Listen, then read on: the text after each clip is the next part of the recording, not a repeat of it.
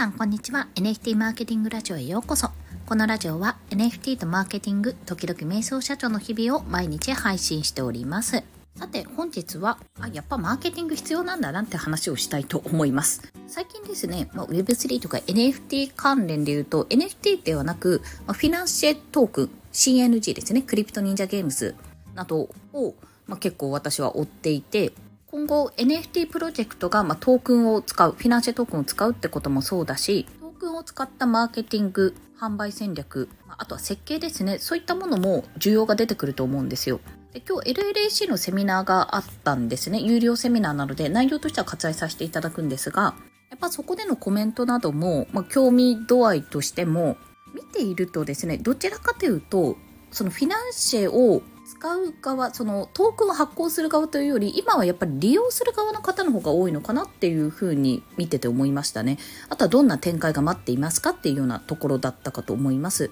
でも今後この CNG の盛り上がりを見て、まあ、クールガールもゲームプロジェクトを出すというところでしたし、まあ、LLAC もね出そうって話は出ていましたし、まあ、IO を目指さなくてもこの仮想通貨化というんですかねそっちを目指さなくても一つのこのフィナンシェ上で使えるトークンとしての役割、まあ、どういったマーケティング手法として使えるのかってところには注目が集まってくると思います。ここをね多分説明できるようになるとすんごい強いよなっていうところを思ったんですよ。いうのは、まあ、マーケティングって一言でたくさんあるじゃないですかチラシ配りとかもねもちろんマーケティングだしテレビで広告を打つ CM を出すっていうのももちろんマーケティングの一つだし、まあ、宣伝広告になると思うんですけどその中でもこのデジタルマーケティングの中でなおかつ Web3 のブロックチェーン技術を使ったマーケティングの中で今までだとどちらかというと NFT を使ってやっていたんですよ。なんかリツイートトゥーミントとか、ケイスケさんやってましたけども、まあ、無料でエアドルしますとかも、なんかデジタルビラ配りみたいな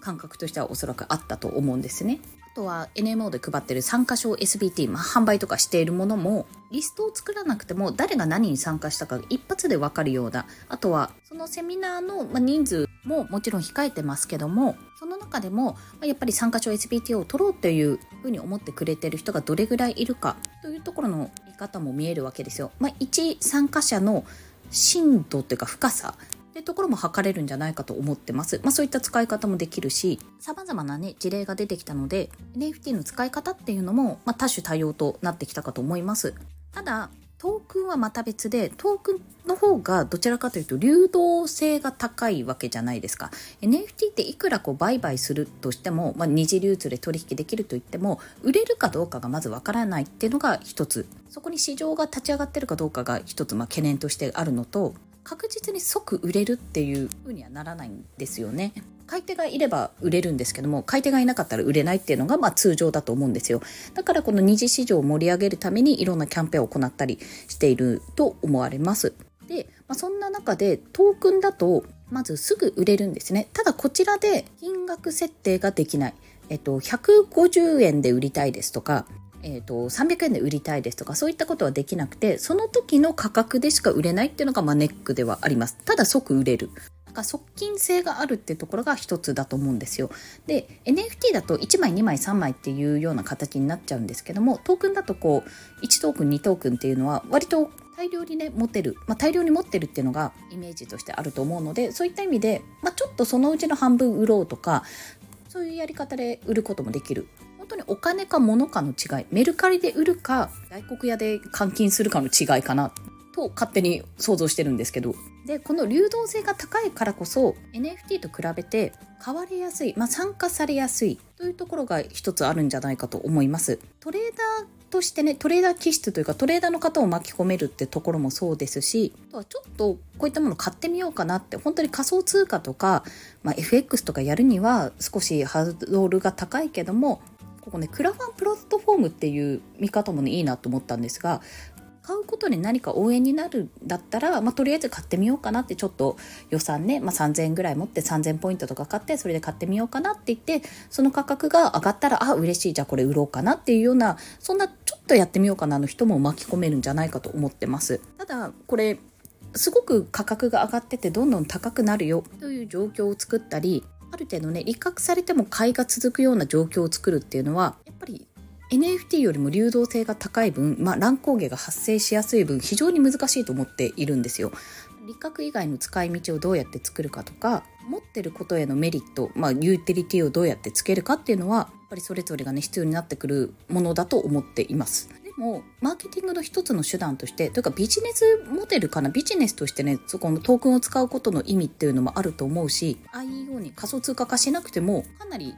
継続的に使いやすい試せるんであれば使いやすいものだと思っているので以前からフィナンシェはそのサッカークラブとかあとクラウドファンディングとか芸能人の方もいたのかな？そういった方々のえーと、クラウドファンディングツールとしても使われていましたがもっとこのトークンを活用する形として使ってくれる人が増えてきたらいいのではというふうに思っておりますでそのためにはもちろんこの設計の部分も必要なんですけどもやっぱりねこのトークンをマーケティングに活用するって考え方ももちろん必要。まあ、NFT をマーケティングに活用するって考え方も必要だし、NFT やトークンを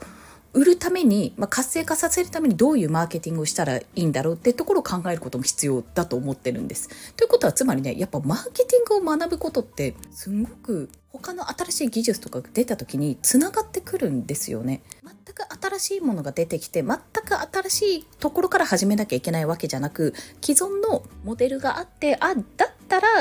この時のこれが使えるかもねとかお金を渡す、まあ、Amazon ギフト券を渡した SNS キャンペーンとはどう違うんだろう？トークンだと何の効果が出るんだろう？というところを考えながら試しながらねやっていくのはね非常に面白いところだと思うんですよ。そして何か私みたいにね今の私みたいにもうどうやって売り上げ立てようかなというふうに考えてる悩んでる人がいたら提案ができるわけですよね。なんかね、マーケティングってその売り上げを作るとか誰かに認知を届けるとか認知を高める広げるとかそういった意味でももちろん使われるんですけどなんかありとあらゆる悩みを解決するような知識なのかもしれないってちょっと本当に思うようになってきてそれだけ重要な考え方なのかなと、まあ、ある意味で行動心理学とか集団心理学とかそういったものが使われるしあと購買意欲とかもねどうやって刺激するのかとかさまざまな手法とかもねデータに基づいた手法とかもあると思いますし今だったら私はそのトークンというものを、まあ、今までだったらねその簡単には作れるって言っても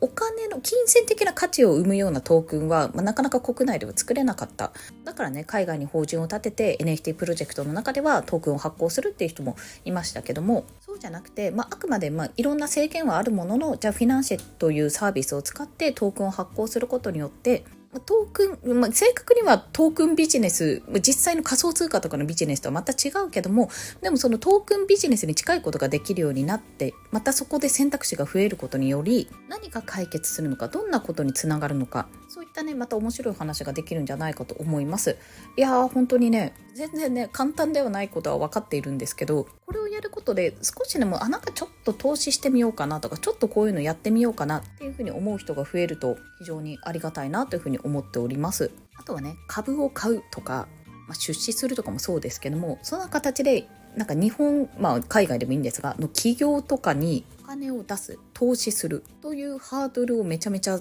下げますよね。これはね今後やっぱり増えてくるというか気軽にできるようになってくることからやってみようと思う人はいるかもしれないけどなんかうまくいかないって思う人も多分それ以上にね私みたいに増えてくると思うのでそこの手助けになれるようなことがねできるようになるといいなと、まあ、そのためにやっぱりマーケティングスキルっていうかそういった情報もそうだし基礎知識もそうなんですけども日々培っていきたいと思った今日この頃でございました。ですからマーケティングしかも NFT とかねそういった技術ブロックチェーン技術とかを使ったマーケティングめちゃめちゃ楽しいんですよ。ということを話した NFT とマーケティングを学べるメールマガジン、はい、メール講座ですね。そちらご用意しておりますので、あもちろん無料でです。もしよかったらご登録いただけると嬉しいです。全7回の動画と、まあ、これちょっと本当に更新しないとと思うんですけど、あと週に1回、その時のニュース、まあ、今週のニュースみたいな形でメルマガを送っておりますので、ご興味ある方はぜひぜひご登録ください。最後まで読んでいただくと、買い切り NMO、まあ、この NFT マーケティングオーケストラに参加する方法もご案内がいきますので、よろしければどうぞ。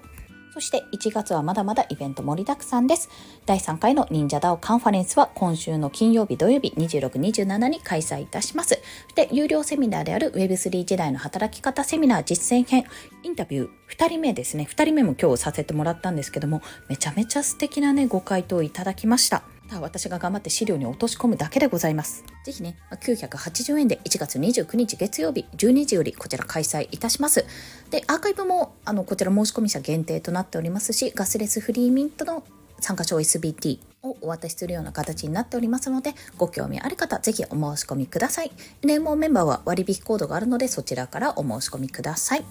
ということで、本日もお聴きくださりありがとうございました。今日も一日頑張っていきましょう。またねバイバイ。Música